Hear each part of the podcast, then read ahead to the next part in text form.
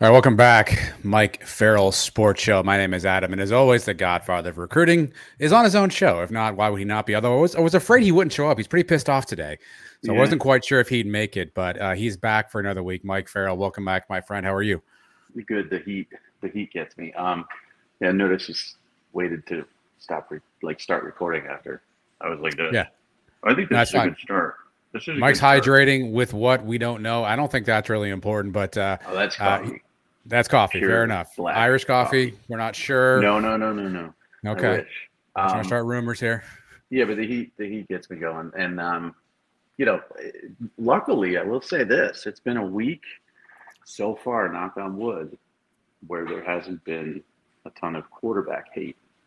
Um, you know, two weeks ago was Arch Manning. Yeah. And then last week into this week, leading into this week was Caleb Williams, but it's been pretty pretty quiet. They even said something good about a quarterback with uh, with Anthony Richardson getting rid of the AR-15 moniker. Yeah, which I thought was appropriate. Which you know sucks for him. It's not his fault. I mean, those are his initials and his jersey number. But you know, stepping away from that was probably a smart move. Um, yeah, you appreciate the self awareness the kid that the kid has, right? To go, hey, yeah, wait a minute, you know what? Like, I get that maybe this isn't all on me, but uh, you appreciate the self awareness and the folks around him who obviously were like, "Hey, man, like that's that's a good idea." Uh, the maturity level there, I think there was questions about his maturity last year, right? He was dancing in a hotel room and he did some things maybe off the field people you know, shook their head at, but I think this kind of shows a little bit more about his maturity level he's a good kid too. I mean, the ceiling is just so high there, and every time I do any sort of quarterback thing, um, you know, he he comes up. Uh, even when I was predicting the records of, I did that earlier this week. You know, I had Billy Napier going six and six in his first year because it's such a mess that he's inherited. And you know, the comments are, well, if they are, well, I can't call him that anymore. If Anthony Richardson plays, you know, to his potential, six and six is isn't going to happen. They could go nine and three, or, or ten and two. And I said, yeah. And I love the kid. I think his potential, his ceiling is probably the highest of any quarterback out there. Uh, maybe Will Levis, but he has to do it first. Uh, but the yeah. the off field awareness is excellent. Um, you know, and, and, I guess that segues into the quarterback rankings, which still lives on. It got two, 2.8 million views on Facebook and Instagram, which was funny because usually when I scroll through Facebook and Instagram, I either have a really attractive TikToker uh, okay. in my in my reels. We'll get back um, to that. Yeah, we can. Uh, which gets like 11 million, or I get like uh, uh an animal one because I, I, Fair. Like, I okay. like I like animals, uh, or or a shark one. I like sharks and, and orcas and stuff, or you know some sports one that's viral. And then I was scrolling through and I saw mine and I thought it was a joke, you know, that somebody was punking me. And, you know, quarterbacks, I guess the point of this is A, I get a lot of uh, attractive females in my feed. Like, that's Mike, the, the algorithm, algorithm doesn't lie, my friend. Well, that's what we're going to take away from this, aren't we? We're not going to talk yeah. about Mike's like like of animals and great whites and orcas. It's going to be all about that. Um, but the second part being quarterbacks move the needle. So, you know, I could pop that quarterback list up again if I wanted to on Twitter and it would blow up again. Uh, and I had Bryce Young one, CJ Stroud two, and then Caleb Williams three. And there's a huge drop off after the top two. Just huge. Hmm. Yeah, I mean, so there are some circles where um, the word overrated is being thrown in the same sentence with Caleb Williams. Um, your thoughts on that? Obviously, well, first let's let's do this. We should address this first because it's going to come across like, hey, here's here's Mike punching back. But I'll throw this on screen on YouTube. Caleb Williams owns Mike. You, you, guys, you guys had a little back and forth on on Twitter, uh, and he quote tweeted you and basically said, "I'm never coming on your show for your clicks and yada yada yada." Right. right. Um, and you actually responded back, where's the thought, pretty tongue in cheek around, "Hey, that's a that's a pretty good own. I've seen better, but not so bad after all." So, um, Caleb Williams owns you. True or false? Mike is so upset about that he just left the screen. He's back though. No, you know what? I got a I got a robocall and I don't know oh, how to no. stop them. You can't yeah. stop them. It's impossible, and and they interrupt StreamYard because you you block one number and it'll come in from from a different number. My, so, Mike's pissed off again. Here we go. Another pissed well, off Mike item. But but yeah, I don't know if he owned me. Like it was Okay. interesting to see him reply. I wasn't looking for a reply from him. Um, you know, honestly, people don't believe this. I wasn't looking for Arch Manning to go viral or anything like that, or be contacted by a bunch of you know national media outlets about it. Um, but when I saw that he commented on it, I'm like, all right, well, listen, here's an opportunity for you to talk because him and his dad have not talked together. his dad says one thing to the LA Times, and then the kid Mhm. refutes it, and they're not on the same page. You know, and then he said, I w- I don't want to do one of your stupid high school interviews and all that stuff. And it, it's it's funny to me because when when when these some of these these quarterbacks or not even quarterbacks, just big time superstars in college football. I'm not gonna say divas. I will say big time stars. You know, when they're younger, they're all looking for attention. They're all clamoring. They all want to follow back. They all want an article written. They want a dumb high school interview, right? And they, they beg for it. Um, and then when they reach a level of success, which we give them, you know, with the five star rating or whatever, and then obviously that's validated by all the offers and the attention and stuff like that. Then they, then they think they're dumb high school interviews. So, and they are dumb. I mean, it's the same questions over and over again. I mean, this is why I don't do recruiting updates anymore. How'd you like your visit? It was good. they showed What stood love. out? Yeah, they showed love. What stood out? Uh, Coaches, man, coaches atmosphere. seem nice. Yeah, Yeah, I like the coaches, the family atmosphere. They really have a plan for me in place as to how I can impact there. I could see myself going there. going there. Yeah. Um, are you going to go back? Yep. Uh, or, who's your top five? I don't have one, but they're up there. And then that's the article. I could, I could, I could just put a different name at the top and just use those quotes. Um, so enough. they are dumb. They're completely dumb high school interviews, Caleb. You are absolutely right. Well, I mean, let's let's just go to the story really quickly for those who don't know. Caleb Williams' dad had some quotes. I don't have them in front of me, so I'm gonna I'm gonna paraphrase here, but essentially saying, "Hey, Caleb's first intention was always to come back to Oklahoma. He entered the portal so he could come back to Oklahoma. That seems super counterintuitive, right? You don't go into portal to come back to a school. Then the you know the spin was, well, he entered the portal just to come back to Oklahoma, and then Oklahoma fans got all over him. And the next day, Oklahoma signs Dillon Gabriel. And so I guess Oklahoma didn't want Caleb, so he had no choice but to leave. That was kind of the spin. Seems super counterintuitive to anything you do, right? It, if you're in the portal, you're in the portal for a reason. Um, if you want to stay at Oklahoma, you, you can stay at Oklahoma. So that, that seemed counterintuitive. You sort of pointed out, hey, I don't I don't buy a word of that, and that's kind of what what caused Caleb to, to jump in the fray and you know start throwing shots at high school interviews and and demanding to never come on your show again.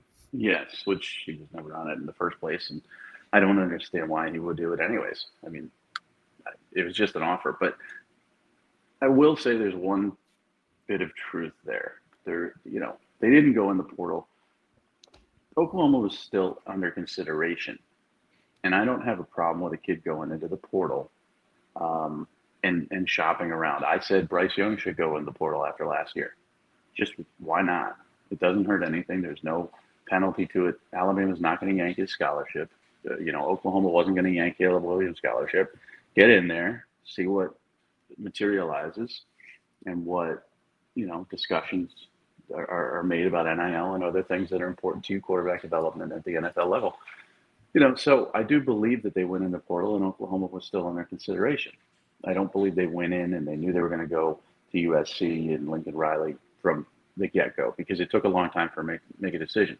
I, I don't believe that the fans had anything to do with it, and that's kind of what I pointed out. I mean, you know, and I also don't believe you can possibly think on this planet in 2022 that you can go in the portal and that you the team is not going to cover their butt by getting another quarterback. Mm, That- yeah. that thought process cannot exist. Now it may. That may be what Carl thinks, and that may be what Caleb thinks, but it's just not realistic. So of course they got another quarterback. Of course the fans weren't happy. That's life. Um, but I do believe he was considering Oklahoma, and maybe some of the other things in there were true. Like Oklahoma, you know, didn't really provide the, the vision for his NFL development and all that stuff. But I don't know. I, I paraphrased. You know, people say, "Oh, that's that's." Did you did you you know reference the LA Times? You misquoted. You paraphrased. Yeah, I did. it's horrible journalistic integrity. I don't. I'm. I'm not the poster child for journalistic integrity. What I do is I create discussion, and I try to engage college football fans and make things fun. Um, now, I wasn't doing it to try to stir the pot. I wasn't doing it to to serve some agenda, but I was certainly upset at any inkling and reference that the fans might have driven him away. That's just, I mean, come on. The, the first pick he throws at USC is going to get a bunch of hate on social media. That's the mm. way it is. Well, then let's get back to the question at hand. Then, so you had him three yeah. on your quarterback chart, uh, mm-hmm. and then the word overrated has kind of crept into the conversation. Uh, so, um, is he overrated? I mean, in your opinion, is there an overrating there? Is it, you know, is he a system quarterback with Lincoln Riley? I, I guess where do you where do you feel like he slots in now? Um, and and is three too high for him on that list? Well, from a ceiling perspective, he's very high, and and I think a lot of these, you know, quarterback rankings come from a combination of ceiling, a combination of what we expect to happen, and a combination of what we see. You know, we saw Bryce Young win the Heisman last year. We saw C.J. Stroud come on you know, late in the season and, and really develop into a, you know, potential number one overall draft pick. Um, with Caleb Williams, we have a freshman season to go on. He was electric and showed that ability to run and throw and keep defenses off balance. Um, should he be three? You could make a case for Tyler Van Dyke. You could make a case for Sam Hartman. You could make a case for Hendon Hooker. You could make a case for other guys that had better numbers last year. Um, overrated? I don't think so. Um, my concern about Caleb Williams is size. Um, hmm. You know, he's not the biggest guy in the world, and this is another thing. This goes back to like this. This bad blood goes back when I was doing quarterback comparisons um, in in that class. What class was it? 2021, I believe. I compared him to Tyrod Taylor. It didn't go over well in the Williams hmm. family. Um, Tyrod Taylor was a five star quarterback. Tyrod Taylor was very, very good at Virginia Tech. Uh, Tyrod Taylor was drafted, I, I don't know, third round maybe, uh, because he didn't have great size, but he had a, a, really good arm and a good feel for when to run and when to pass. Uh, Tyrod Taylor is not a elite starting quarterback in the NFL, but he's a solid backup and he's a starter when you need him to be. Mm-hmm. And that's what I saw from Caleb Williams. And then everybody's like, well, how could he be a five star? I go, this is a five star based on a combination of college and NFL, but mostly, you know, college and how they project. And, you know, with Kyler Murray being drafted number one overall and Baker being drafted number one overall, size is not as big of an issue anymore.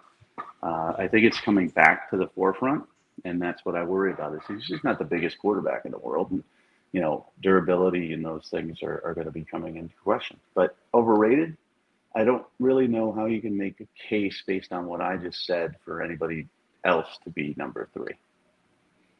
What kind of season do you think he'll have out at USC? Um, you know, do you have any projections, or where do you want to see him sort of improve? I know he played a little bit, obviously, his freshman year, and, and you know Spencer Rattler, he became you know sort of the, the, god because Rattler was was vilified by fans out there, right? So, what do you what do you want to see from him in year two um, as he takes over at USC? Yeah, so th- this is funny too because you didn't even plan to do this, but it's a good segue. So, I've been working with a math guy. I'm not a math guy. I'm a, I'm a um, you know, SAT for old school people, and I don't know if it's back yeah. in 1600, but I'm more of a, you know, literal person than a math guy. But I got with a math guy, and we started. I came up with this idea uh, called the FSP, uh, Statistical Projection. Let's okay. come up with a way to gauge how guys are going to perform next season, and you come up with the math equation. We could tweak it. We could look at it. We did that for months uh, and then we have modifiers, modifiers for new coach, new system, new offensive coordinator, new quarterback coach, new wide receiver coach, whatever. And it's for the skill positions only. Um, so I will be sharing his projections. Uh, they're good. His projections are going to be very good, and he's going to have a really good season for USC because they added Dye at running back, because they added mm-hmm. Addison at wide receiver, because they put so many pieces together around him that that's going to help. Um, he had talent at Oklahoma, but he was a true freshman. You know, a second year in the system with those pieces around him changes his modifier. Uh, so I think he's going to have a a New York appearance type of season. Oh, uh, not a Heisman winning season, but I think he could potentially total 50 touchdowns between rushing and passing. That's how big a year he could have. How much do you think what happens at Oklahoma this year will impact what th- people think about Caleb Williams? Obviously, their offense is way different now. Jeff Lebby runs super fast, hurry up. You, you saw it at UCF, you saw it at Ole Miss. Dillon Gabriel again had, had some great years at UCF as a pretty talented quarterback. How much of what they do at Oklahoma do you think will impact what people think about Caleb Williams? I.e., will they go, hey, we're better without him? Like, look at the stat because they're going to put up stats, right? Oklahoma's going to put up stats. That's what mm-hmm. Lebby does. That's what Dillon Gabriel does. They're going to put numbers on the board, and numbers aren't everything. But do you think what they do at Oklahoma will impact how people feel about Caleb at USC? Yeah, because you know, one or two things could happen. Dillon Gabriel could go in and put up monster numbers, and everybody's going to say, "Well, look at every Oklahoma quarterback puts up big numbers." It's mm. it's that's what we do. Um, you know, Caleb Williams was a, a benefactor of the system, and uh, the system's in place. You just replace Lincoln Riley with Jeff Lebby, um, or if they struggle, which I'm leaning more towards struggle because there's so many changes there uh, at Oklahoma offensively and you always have a little bit of a learning process with a new head coach, a new coordinator. Um, then people are going to say, you know, Oklahoma fans will never say this. They'll never say he's good. Uh, but USC fans and others around the nation will go, wow, they really lost out on Caleb Williams because look at what he's doing at USC. He's putting up major numbers, and Oklahoma really, you know, lost him, and and that was bad. So when he initially went into the portal and, and then decided to go to USC, the the national perspective and the fan perspective was, wow, this is a big blow. You know, the Oklahoma perspective is we like Dillon Gabriel. Look at the numbers he put up at UCF years and years ago. Um, it will be fine. Now we're going to see if they're going to be fine because it's very thin at quarterback there. And, you know, for the first time in a very long time, they don't have Lincoln Riley either as a coordinator or head coach. Yeah, look, you can see if you're watching on YouTube, you can see behind me. I I, I cover UCF. Uh, I will tell you this: uh, Oklahoma fans, look at Dillon Gabriel's stats, fourth quarter close ball games. When when UCF was rolling, he was putting up numbers, but close ball games, uh, you know, a third and six when they when they you know they're down by three and need to get a first down. Ch- check out some of those stats, and, and we'll we'll check back and see how you feel about Dillon Gabriel at that point. But um, all this might comes comes really because of one reason, right? That's the transfer portal, which again is the new norm in college football. Everyone's getting used to it. it it's a thing, but a couple couple of tweaks have been sort of proposed or some options are being talked about out there. One of them is sort of a, a, a window of time, I guess. You can enter the portal and it's going to sort of truncate when you can and can't get in there. I know that the, your new, uh, maybe not new, but your uh, your Twitter persona of late has been pissed off, Mike. I think this transfer portal thing has you a little bit, a little bit salty yeah, today.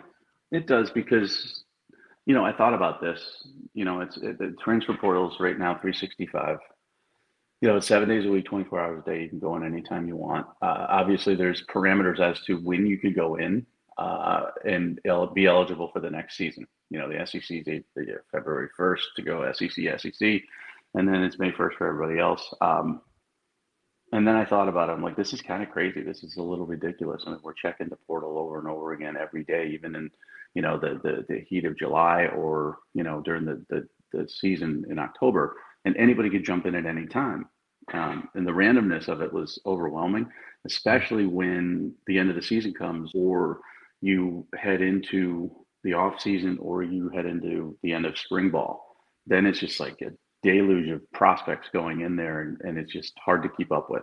And I'm keeping up with it just from a, a you know, my guy Mark Rashanek runs the uh, the Farrell Portal handle, and he's keeping up with it just from a perspective of you know tweets and stuff. Coaches right. have to keep up with it with a perspective of how does this guy fit my roster? Should I recruit him? I got to do a background check on him. Why is he leaving? Eighty thousand questions need to be answered about every kid going to the portal. So when hundred go in in a week, it's yeah. overwhelming for them. So I thought let's come up with some parameters in our head, and then I couldn't. I couldn't think of the times and the proper times. So a sixty day window, it's not going to help things. It's going to make, you know, you're, you're essentially taking you've got you've got a a smart car and you got 15 fat people. Mm, that's okay. a lot. Yeah. There's a lot of fat people. Yeah, so you could you could you could put one fat person in the smart car and then take them where they need to be and then come back and pick up the second fat person. Um, now you're taking all 15 fat people and put them in a smart car at the same time. Something's yeah. going to blow up. So 60 days is not a good thing. And it, you know, what timing do you do it at the end after the championship games in December, right before the early signing period, right before the JUCO signing period, right, be, right when in-home visits are occurring and recruiting's heating up more than any. Um, I just don't think it's the right solution. But the problem is, I'm, I'm being a problem identifier and not a problem solver. I yeah. don't know what the right solution is. I, I keep going back to the current situation being the right one. And now there's discussions of no more one-time transfer rule. Yeah. You can transfer anytime, as many times as you want, which is a complete nightmare.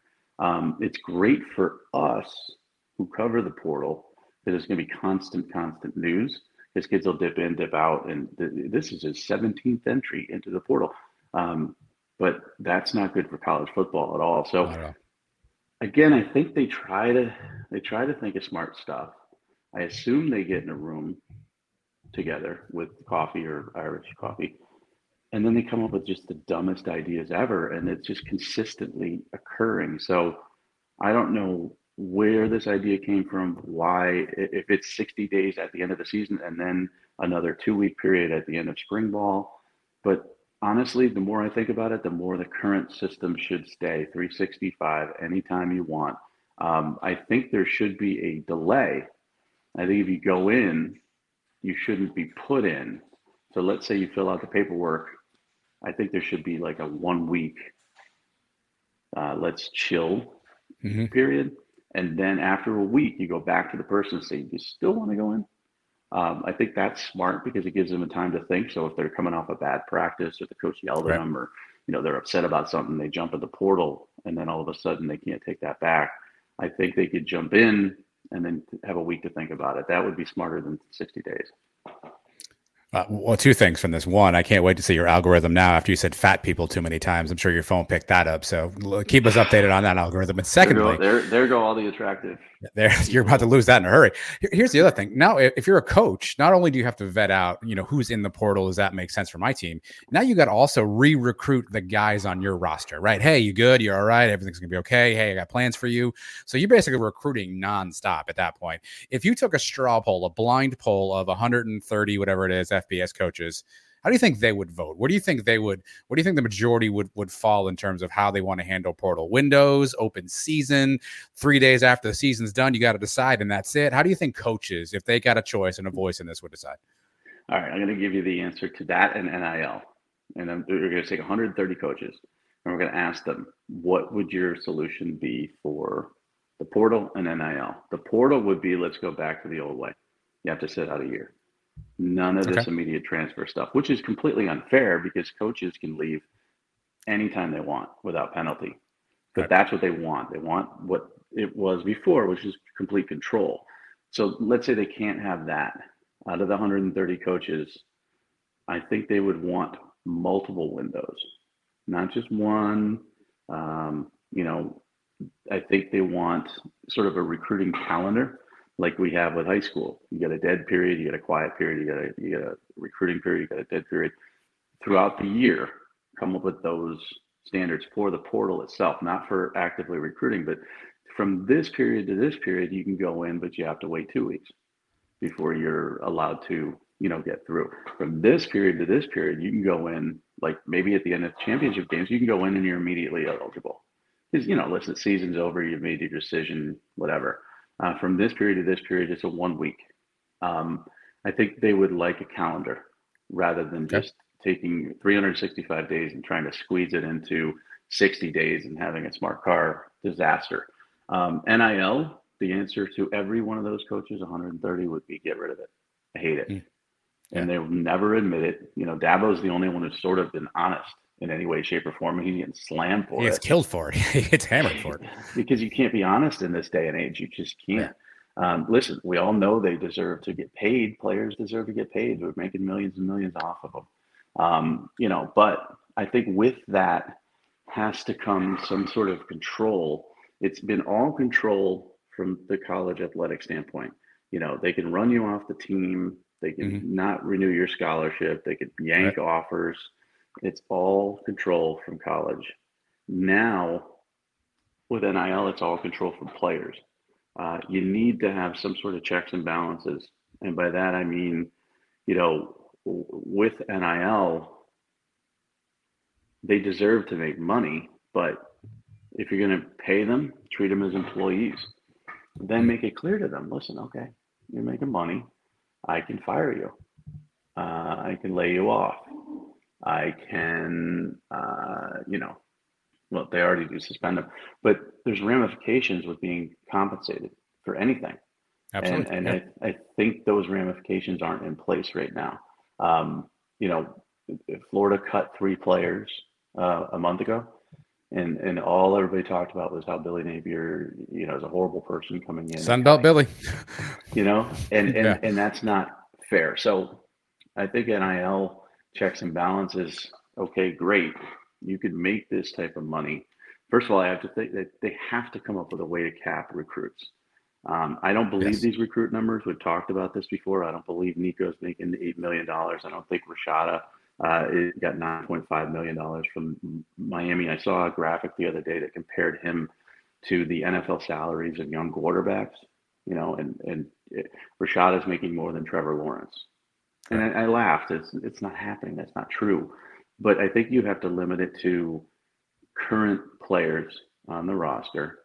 Um, and not do this NIL Texas A&M accusation of, you know, buying recruits. That's where it gets shady. You know, get them on campus and then get them as many deals as possible.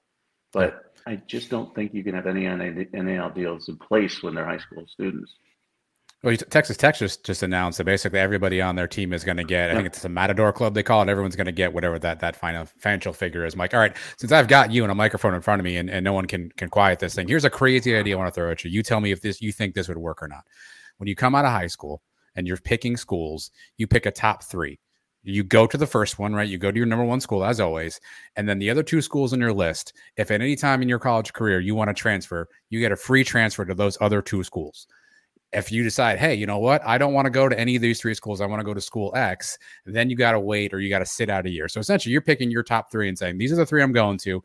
You get a free transfer to the either the other two schools if you don't like school one. But if you go to a fourth or fifth school on your list, then you got to sit out a year. Not bad, but I can poke a lot of holes in that. Well, of course, um, yes. You know, and, and the biggest one would be, oh, well, how can you hold me to a decision I was making when I was 17? You know, I'm 20 now I played yeah. three years at one university. How am I stuck looking at the other two schools um, when I was such a different person so many years ago? Secondly, you would ruin all these awesome announcements where kids take the jersey and throw it. well, now you hold up three hats, Mike. More hats, more merch, more product. You know what I mean? A, a triple jersey at this point. You know. Well, I, there was just a video that came out. Um, you know, a kid committed to Georgia, and I like I this kid. I really do quite a bit. I but, saw know, this kid. Yeah, he had North Carolina up there. That he's just yep. like, now it's like that would ruin that funness sure. of slamming a team, which is unnecessary. Of course, I'm being sarcastic. Um, but the other part of it too is, I I keep thinking there's got to be some sort of model here where we can mirror what the uh, Major League Baseball and the NHL do okay. which is make kids draft eligible out of high school, um, and then place them where you want to place them or, or advise them. Because here's the thing, you know, and I know more about NHL um, than I do about Major League Baseball, but those kids are allowed to have family advisors and representatives at a very, very young age. So they come out of a prep school or they come out of a, a, a junior league or whatever, and they get drafted sixth overall by the Buffalo Sabres. Okay. And the Buffalo Sabres really have a say in how many years you're going to stay at mm-hmm. college based on your development or in, you know, a, a minor league system. Um, but they also have a say in what smart decisions you're going to make in your life. I mean, okay, you know, we drafted you, and, and a lot of those kids become draft eligible after one year of college, so they've already made their college choices. But I think allowing that advisory level at a young age and saying, okay, you know, we're the we're the Baltimore Ravens. We've picked um, Arch Manning as our number one pick. You know, we're going to work with the family to figure out what the best fit for him, the best fit. That something in my head says that would be really cool and beneficial. Now, what you're saying is never going to happen. What I'm saying is never going to happen. Um, it's kind of a free for all. You can't limit choice because the genie's out of the bottle. The problem is, you know, anything you say now or do now with NIL is walking it back. You're going to be subject to lawsuits. What you suggest is that kids get three schools. Um, that's going to be people are going to sue like crazy. Um, it's just unfortunately they've let NIL get out of hand, and now there's just no way to stuff it back in. Um, yeah. I don't know. Well, there's, there's consequences you're, you're seeing on Twitter. There's con- there's consequences, right? You're seeing on Twitter. I think it's Darren Heitner is saying that there there are some kids who haven't been paid for their deals now, and they're trying to figure out how they how they go about recouping that money. Do they get a lawyer? They didn't obviously think about in advance. You know, there's there's tax ramifications that if you don't have somebody on your side, you have no idea you owe taxes, and all of a sudden you sign this big deal, and IRS is at your door. I mean, this is I think now you're getting to that that 12 month mark of, of NIL, and those ugly stories are starting to pop up a little bit more and more. And you're hearing more and more about them, and and and they're going to get worse, Mike. You and I both know they're going to get worse, right? There's going to be a kid who thought he committed to a school to get X amount of money, gets to the school and recognizes, hey, you're not getting that money. And that's going to become a thing at that point in time. Schools are going to get blackballed. You know, collectives are going to get blackballed. It's going to be a, a much bigger thing. And you're starting to see some of that creep out now. And, and, you know, again, I blame I blame, uh, you know, the NCAA for not having a plan in place here because what they waited and waited and waited for the government to intervene and, and make this, you know, uh, trust issue and all that stuff. Um, and they wanted federal, you know, legislation to be passed to limit this. Um, it never happened. Then they came up with this plan, you know, Bowlesby and, and his committee, and they came up with this plan, which wasn't a bad plan to limit things. And they threw that aside because the state started allowing NIL and there were like six states that said yes. And then they rushed in to react this and just started it without any plan in place. Um, so essentially they jumped out of an airplane. No parachute no plan on how to get down to earth. And now it's tumbling and crashing. And all of those things you mentioned are going to happen. Um, you know kids are going to be able to sue universities. Universities are going to be able to sue kids. Because the countersuits okay so let's say quinn ewers goes to texas. Let's say he doesn't win the starting job Say Hudson Card wins it. Let's say Quinn Ewers doesn't play. Let's say the NCAA doesn't limit the transfers. I mean, uh, eliminate the the transfers. He's already had his bite at the apple. He's going to have to sit out a year if he does transfer. His brand has been diminished because he's on his second transfer now, and he's no longer, you know, the guy who's all those NIL deals are in place, and those NIL people are all saying, "Well, we're not going to pay you for this, that, and the other. You're not starting." Not bringing any value. He could potentially sue, you know, because promises were made, whether contractually or verbally. Yep. And then they could counter sue and they say, We're suing Quinn Ewers for sucking. You suck. Sure. Yeah. You didn't win the job. That's the basis of our suit. And that's where things get really contentious and ugly. Um, you know, I don't really have a solution, but I do know that you can't let things go. I was going to use my fat person analogy again. Okay, so so I'm trying to think of this because I want more fat reels in my Facebook algorithm. Um, sure, sure. You know, okay, so you decided the great idea of stuff in 15 of it in a smart car, but let's take a bathroom break. Oh my gosh, no, you can't you got to keep going and going and going because if you stop and let everybody out, then everybody's got to get back in, and it's just a nightmare. You got to just if, if, you're going to make a poor decision, you got to push, push, push through. Um, and, and, now we're at the point where you just can't stop. But yeah. we're also at the point where you can't stop for a bathroom break, and your smart car is going to be a little mess. It's going to be a mess. Well, and I can't wait, Mike, for the I can't wait for the first holdout, right? Like, because here's the thing: you're talking about schools and players, but schools, quote unquote, air quotes here, are not involved in this, right? They're not offering NIL deals. They're they're just the places you go, right? So take a take a University of Miami where you have John Ruiz, who is the the life wallet guy, who's the guy who is the big money person, sort of pulling the strings on these NIL deals, right? You know, if if I'm the starting running back and you know I signed a deal with him for you know 50k, and all of a sudden midway through the season, I'm I'm I'm Heisman candidate right? Hey, I'm not. I want to renegotiate. Like when, when are kids going to start holding out? When are they going to start saying, "Hey, I want more money"? I mean, you saw it a little bit, I think, with the basketball program at Miami. I think it was at uh, Isaiah Wong who essentially said, "Hey, I'm worth more than this too." I, I think it's such a Pandora's box, and that's the challenge. Is now you're going to invite a third party in, which is the NIL, you know, sponsor in this in this case, the school, the kid, and then everyone's going to be telling on everybody. Mike, it's going to be that triangle of everyone's telling on everybody, and that first court decision is going to be fantastic to watch because it's going to implode, and we're all going to sit there like this, just salivating at all the juicy details coming out. And the other thing too is you've got roster disparity, like crazy roster disparity. You mentioned the Texas Tech deal. Every every player gets this, that, and the other. But you know, let's say uh, Arch Manning decided to go to Texas Tech. Okay, you, you think he's going to be lumped in with the others? No, he's going to sure. make 10 times, 100 million times more than anybody else.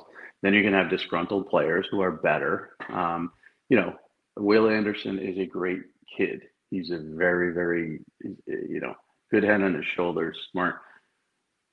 Bryce Young's making 10 times more than he is. Now, if mm-hmm. Will Anderson was a malcontent, that'd be a problem. Um, or flip it around. Let's say Will Anderson is the best player in college football, which I believe he is. Let's say he's yeah. making 10 times more than the quarterback. Let's say, you know, it's Eli Holstein is the quarterback and he's mm, okay. Um, you know, then then you've got the opposite. You know, it's just how do you keep everybody happy? And you can't. So in a, in a structure, in a corporate structure, people don't know what the others make supposedly, right? You uh-huh. work at a company, you don't you're not supposed to know what your boss makes, but but there's tiers. Yep. You know, you know you're supposed to make less than your boss, and you're okay with that because he's your boss. Now, well, there's there's make... job descriptions, there's job descriptions, and there's pay attached to the job. Like the the yeah. head of the mailroom doesn't make what the you know the the CFO makes, right? So the long snapper isn't going to make what the starting quarterback makes. There there's there's pay structures that are are transparent to you when you sign on for that. Yes, but there's no transparency here. Fair, um, absolutely. That's the point. And the long snapper is not a great example because you know, okay, what about the starting cornerback? You know, let's say Eli Ricks at Alabama. You know, potential top ten NFL draft pick. He comes over from LSU. Blah blah blah. His job description in his head is that he should make as much money as everybody else. Um, there's there's a feeling of that. So if you ran a company where everybody thought they should get as much money as possible, and everybody thought they should be making more than the people uh, ahead of them, that's a bit of a nightmare. It leads mm, to a yep. morale problem. It leads to an organizational problem. You're not going to listen to your boss. Uh, it, it's it's bad. And then and the boss here is is Nick Saban. Yeah. You know, when are we going to come to a day? And and I forget who it was. I think it was Jimbo who said, you know, this is going to really cause a lot of firing of coaches. No, it's it's yes, it's going to. Everything does this is going to cause coaches to say, forget this. I want to go to the. NFL. I don't yeah. want to be here. This, this is just unmanageable. Uh, I'd rather go where they're professionals, where they have job descriptions, where they have tiers of pay, where everything is sort of collectively bargained, and and you know you've got agents representing each player. I'd rather be a coach. Nick Saban would probably, if things got crazy out of control, go back to the Dolphins, where he was very unsuccessful, than deal with this garbage. Well, you mentioned Jimbo, Nick. Let's let's transition there. Obviously, uh, for those who've lived under a rock over the last couple of months, uh, Jimbo with an all-time presser, basically calling out Nick Saban and threatening to let skeletons out of closets and do whatever it is that he can do based off comments Nick made about uh, Texas uh, A&M buying players. Uh, SEC media days are going on as you and I are recording this, Mike. Where are Jimbo and Nick at these days? Are they friends? Are they enemies? Are they frenemies? Are we we getting closer to resolution? Or can we expect some more fireworks here? Because let's be honest, that's what we want. Yeah, there'll be more. I think they calm down. You know, I think Saban said something he shouldn't have said um, because he can think it. Everybody can think it, but saying it out loud is completely different. Just like Dabo saying that NIL is not good for college football. You can think that all you want. You can go to bed with that thought, but you can't say it out loud, and you can't say what Saban said out loud. You know, and, and honestly, I, I disagree with what he said because you know, if you lump and simplify everything and say that kids are being bought, it, it demeans the efforts of the coaches and all the time yeah. they spend away from their family and all the effort they put into recruiting these kids for four years, all down to a dollar sign. So I, I completely disagree with what he said. He walked it back. He backpedaled this week. You know, he yep. said uh, everything's fine. We're from. No, they don't like each other. They never have liked each other. There's clearly something there. Now, for Jimbo to say skeletons, no, I, I I can guarantee you this. I don't know any skeletons, but I can guarantee you in my head, there's a whole lot more in Jimbo's closet than there is in Nick Saban's closet. Just yeah. hunch, feeling. So be careful what you say and do in regards to skeletons because that's what we want. We want Nick Saban to come out and say, "Oh, Jimbo did this," and, and Jimbo to say, "Nick did that." That's what we want. Oh yeah. Uh, but they'll both lose if they do that. Yeah, the the the Jimbo defense. This is a terrible analogy because I recognize the character of these two individuals are way different. People?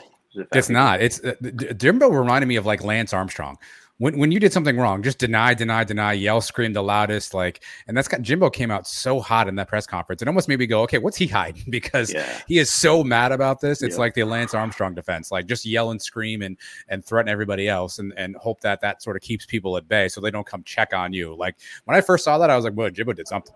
There's something in this Jimbo closet. Because why thinks, is he so mad about this? What is it? Me thinks you protest too much. Is that what it yes. is? That's what yeah. the friends turn. Yeah, he really came out and I get it. Like, I get the anger, you know. But yeah, it, it, Saban's got to temper what he says. Jimbo's got to temper what he says. But listen, if if people accuse me of doing something, and I'm so emphatically like defending myself to the point where people stopped asking, and I'm still defending myself, yeah, there's something. There's some something's there.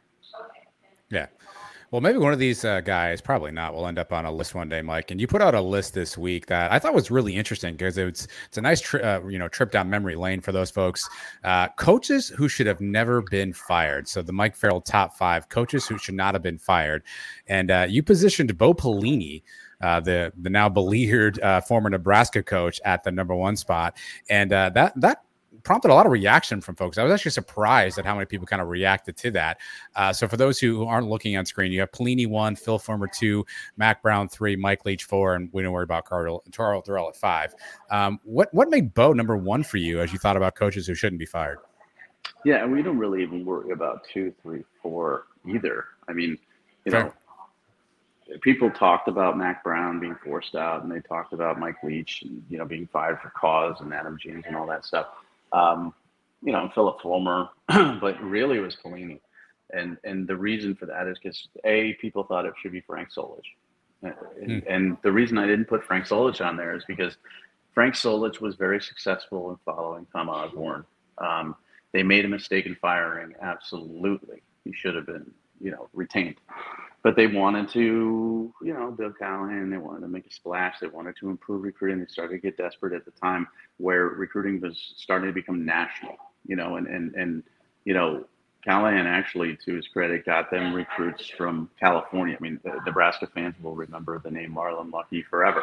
He did a good job, and Solich was more the Tom Osborne focused. But the problem is Callahan was a massive failure.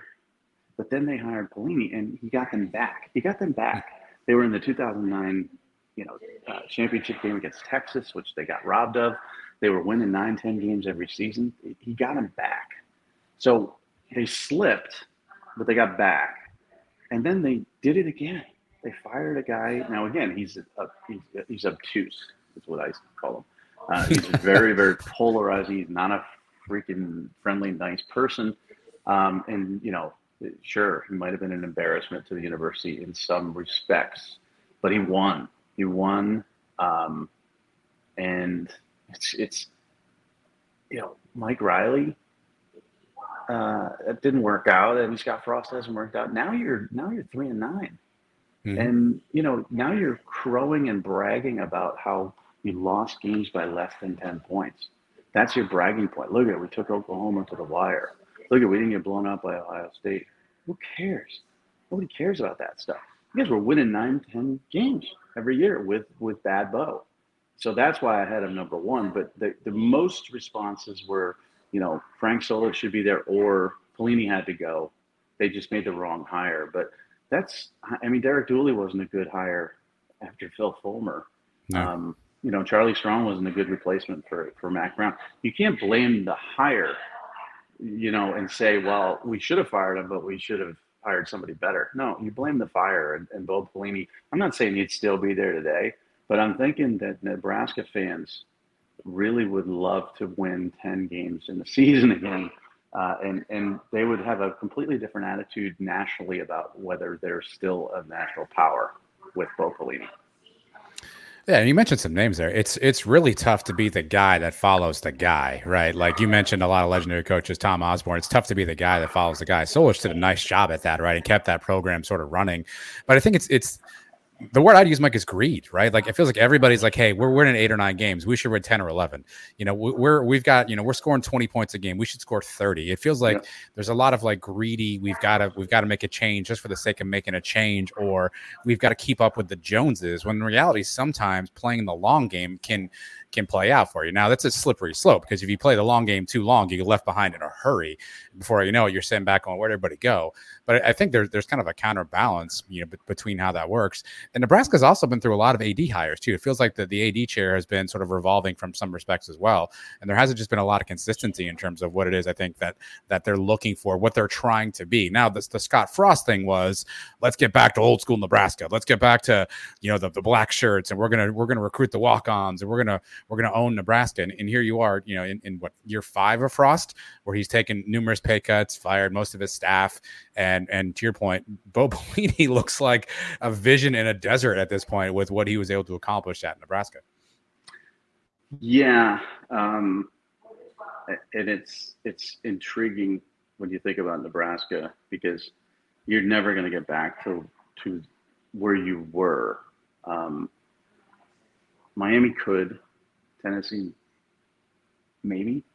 Hmm. Nebraska can't. Geographically, it's just not going to happen. It's just not possible. Um, we're in a day and age of national recruiting now, and, and I've seen theories as to why Nebraska is not getting the dominant athletes that they used to, and and one of them was uh, hilarious. It is it, it, the the decline of the farming industry was one theory.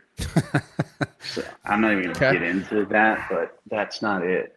Um, another was, you know, oh, well, we have nice lakes in Nebraska, but we don't have an ocean, so we can't recruit kids from California. I, am hmm. not going to get into that one either. I mean, these are just fans. Some of the dumbest things I've ever heard in my life. Um, what it is is national recruiting, and still to get to Lincoln, Nebraska, it's difficult in 2022. Now, again, I was as a kid, I was expecting by now we would have a transporter, you know, Star Trek, and we'd be able to just beam ourselves, you know, hmm. beam me up, Scotty, uh, to where we need to be. No, travel is probably as bad as ever, and it's harder than ever to get any place. Um, Not worse. You know, yeah. you're in Orlando. Uh, there's direct flights there, but you know, you want to sit in Orlando security for three and a half hours. Uh, you, you want to just lay down and die, um, and that's just that's a real city. I mean, Lincoln's not, it's not that Lincoln's not a real city. It's just harder to get to. There's yeah. no, there aren't as many direct flights there. So I'm just saying that that's one example of, of national recruiting is like it's harder to get these kids on campus, even on official visits. It's, it's more arduous to get them up there. You know, when they do get there in December, it's cold. Um, and you're not winning like Ohio State, so you can't overcome the weather difference when you try to recruit the Southeast or Texas or California. On and on we go national recruiting has killed Nebraska, and I don't think they're going to be able to get back unless they embrace a system and a coach and, and, a, and a model of consistency. Wisconsin is a good example. Iowa is a good example. They know who they are, right? Average quarterback play, big offensive lineman, power running, and really good defense. And, and they win nine, 10 games every season on that. They've never been to the playoff. They'll never win a national title doing that, but that's their model and that's what they want to do. Nebraska fans wanted Tom Osborne 60 to nothing blowouts in national championships. So the greed level there is nine, 10 wins wasn't enough. We want more. And I don't know when they've come to the realization that more is not coming. Could could NIL balance some of this out? No. I because kids don't understand. I honestly think that a quarterback in Lincoln, Nebraska, with that fan base, which is the I, I think that the the strongest fan base in the country, pound for pound. Fair, you know what? Fair. in the Yeah. that is their NFL team. They sell out. I mean, they get they get. The spring game is. Uh, it's every team's dream to have that attendance at a regular season game. Um, the the the passion is beyond belief and the support for the team is beyond belief. I think you can make more as a quarterback at Nebraska than you can at Miami or, or USC. Um, but kids don't think that. You know, Casey Thompson said there's better NIL opportunities in Nebraska than there were in Texas, and everybody laughed at him. Um, he's right. But you have yeah. to be successful, and you have to have that kid that thinks, okay, I'm going to go to Nebraska and I'm going to make my money. Um, and they get caught up in the bright lights and all the other stuff of the big city and oh yeah you, here's dr dre and beats and you know here's here's ruiz and 80 billion dollars in miami they get caught up in that so nil i thought might be a potential you know difference maker but it, it's not because kids don't listen um, you can make a lot of money in lincoln nebraska a lot mm. if yeah. you're on a successful team and you're a successful player but how many big time five star, four star recruits are looking at that program? Very, very few, if any.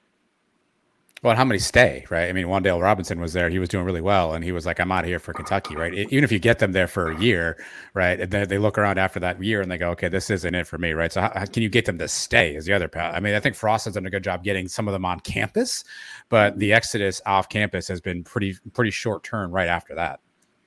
Yeah, and and, and that's also, uh, you know, that's winning. I mean, if, if, if Nebraska was winning, I think Wan'Dale Robinson would stay. And and NIL money, if it, you know, this was pre NIL, obviously. If Robinson was making big money on a winning Nebraska team, he, he's not going back to Kentucky. He's not going back home unless he's, you know, obscenely homesick.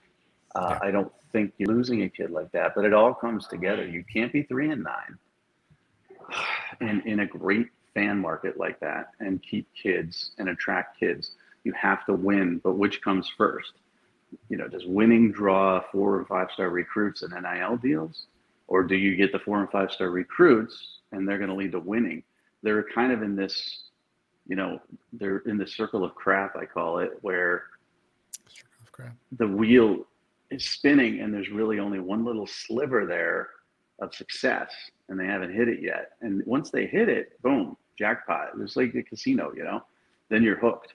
But until they hit it uh, and those bells go off, they're just going to be sitting there pulling the lever and pushing the button over and over again, and it's just not working.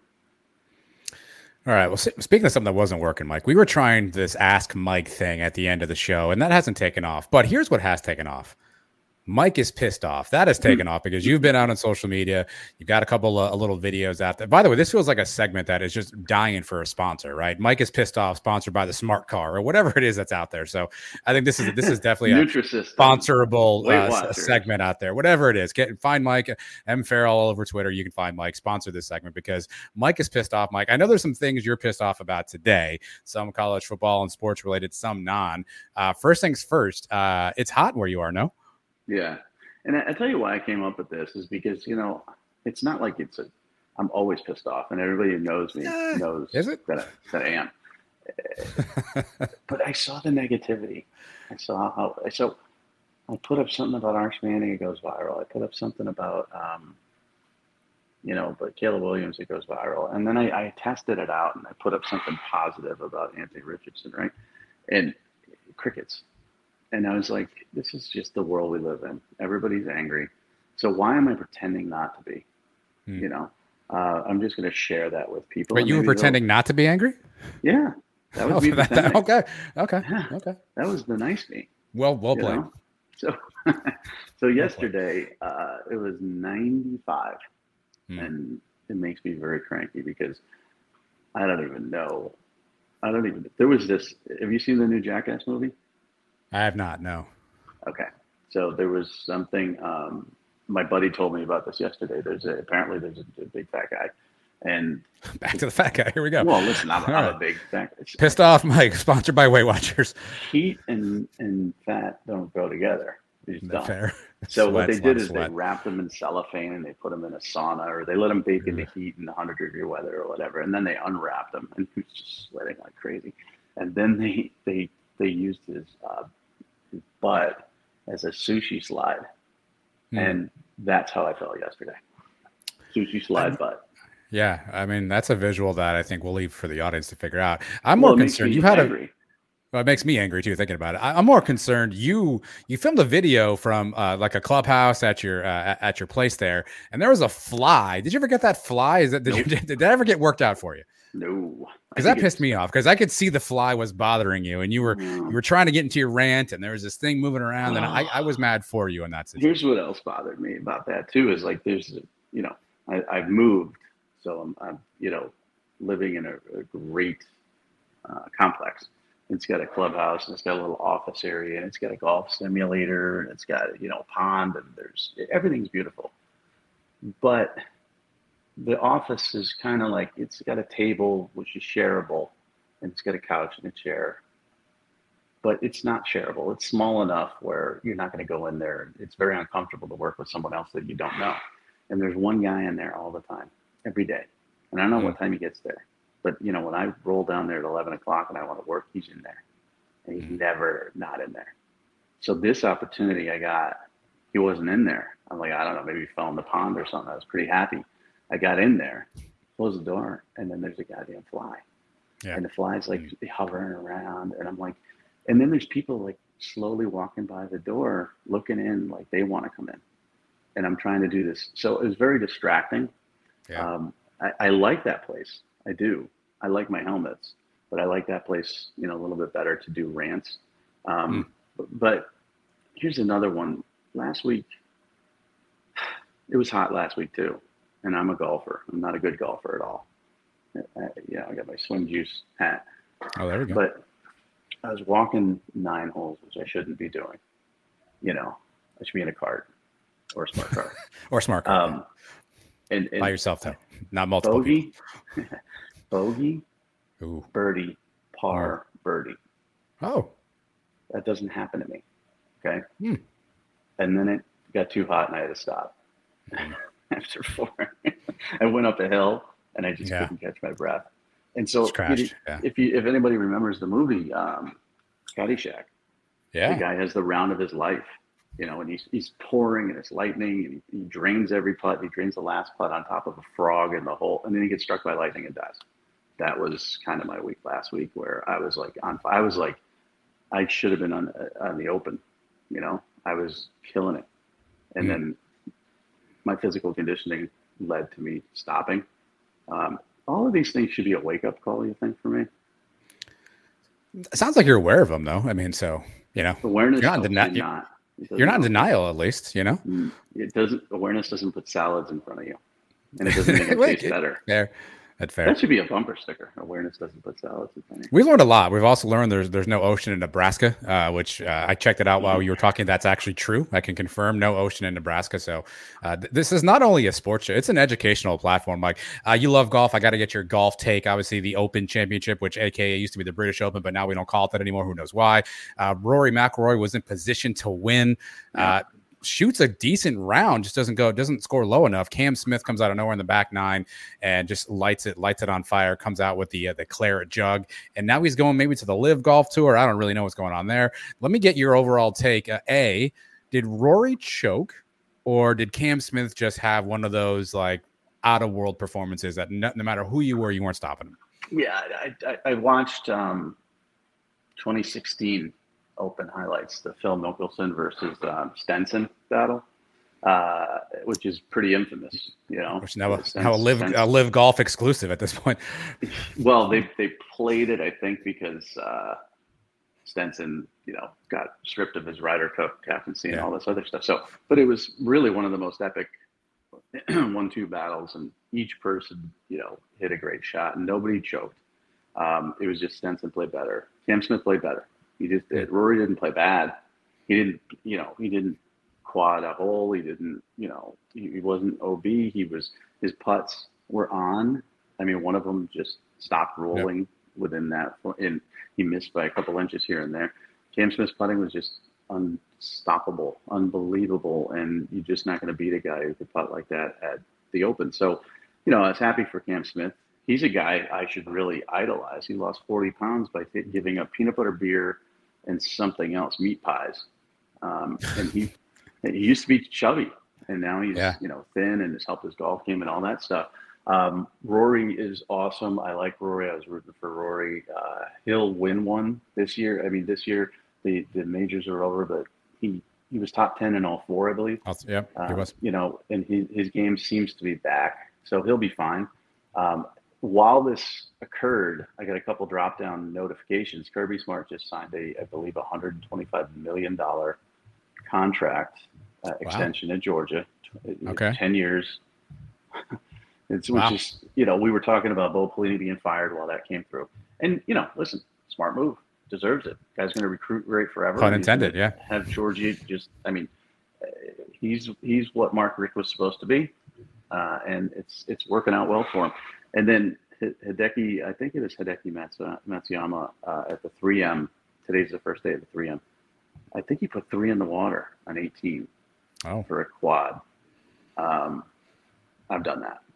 that I've done that. I, I I'm in a league every Thursday night, and uh, I was for the first five holes. I was like par, bogey, par, par, par, which for me is crazy because I'm a nine. I'm a nine or ten handicap over uh, nine holes. I'm a bogey golfer, and then the par three over the water, water, water, water, over chip putt nine on a three. After Mm. that start, that's golf. It It's not good though. rips your heart out. So, but I love talking about it. I'd rather talk about that than sushi slides. Um, I'd rather you do that as well. Yeah, I'd rather you do that as well. I haven't seen Jackass, so I, it wasn't me that brought this up.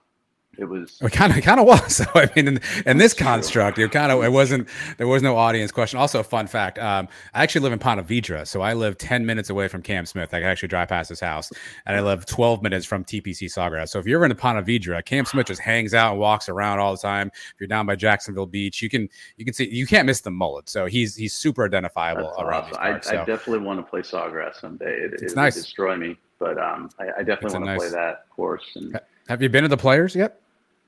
uh-uh. Oh, you I've gotta been go. nowhere. You got to get to my- seventeen. You got to get on seventeen. I played my locals, and the, the most famous course I played is Leatherstocking up in Cooperstown, New York. I play that every year. I've Okay. never played a real course. I mean, it'd be nice. My buddy paid I don't know 400 bucks to play Pebble Beach once. That'd be Mhm. nice. But you know what? I got to actually go there. I don't want to go Yes. to, you know, Orlando. I don't want to go to Ponte Verde. I don't want to get in. I don't want to sit in an airport anymore. I did that for 30 Mhm. years, waiting for flight delay after flight delay, and then getting trapped from thunderstorms and never getting home. That's yeah. It seems unlikely they're bringing the course to you though, so we'll have to figure out a, a way to get to get you to play. I have a simulator with yeah. sawgrass on it. okay, that's that's that's all that's all you need, Mike. It's been a it's been a blast. Obviously, a lot of stuff going on in the college football world. Make sure you're following Mike on social media. M Farrell Sports. His website, MikeFarrellSports.com, obviously is where you can get all these all these articles. I mean, there's like five, six, seven articles a day. You got some lists he's putting out there. There's a lot Crazy. of content from Mike and his team. They're doing a fantastic job. If you want to keep keep yourself up to date with college sports and college football specifically, MikeFarrellSports.com is where you want to go. Make sure you subscribe to this YouTube channel, subscribe to the podcast feed at the Bleav Network as well, uh, and check out you know Twitter. More pissed off Mike probably coming soon. I imagine that we- we'll, we're going to end this, and I imagine you'll see a pissed off Mike in like three minutes after this. Maybe or t- today for sure. Okay. Uh, because I got to get a haircut. I hate that. Um, I have my league tonight. I hate that. Okay. So yeah, there'll be a lot of stuff coming up. What's with hair? You like haircuts? I hate haircuts. I'm just sitting around waiting. You just have a hat on all the time though. Does it matter? It does because it, it puffs. It puffs. It gets wingy, Okay. and um, if I took the hat off, it would just be like um, like an airbag. You know. Back to smart cars. Here we go. I mean, again, if smart car isn't a sponsor by next week, Mike, we're doing it wrong. I don't know what I could kill somebody if I took the hat off. It just not Well, good. Don't, don't let's not let's not do that. A lot of death, a lot of smart cars, a lot of other stuff. But this is the Mike Farrell Sports Experience. Thank you for tuning in again. Make sure you're again you're following along and check us out uh, probably next week. Uh, until then, everybody be safe. Take care of each other. We'll see you around.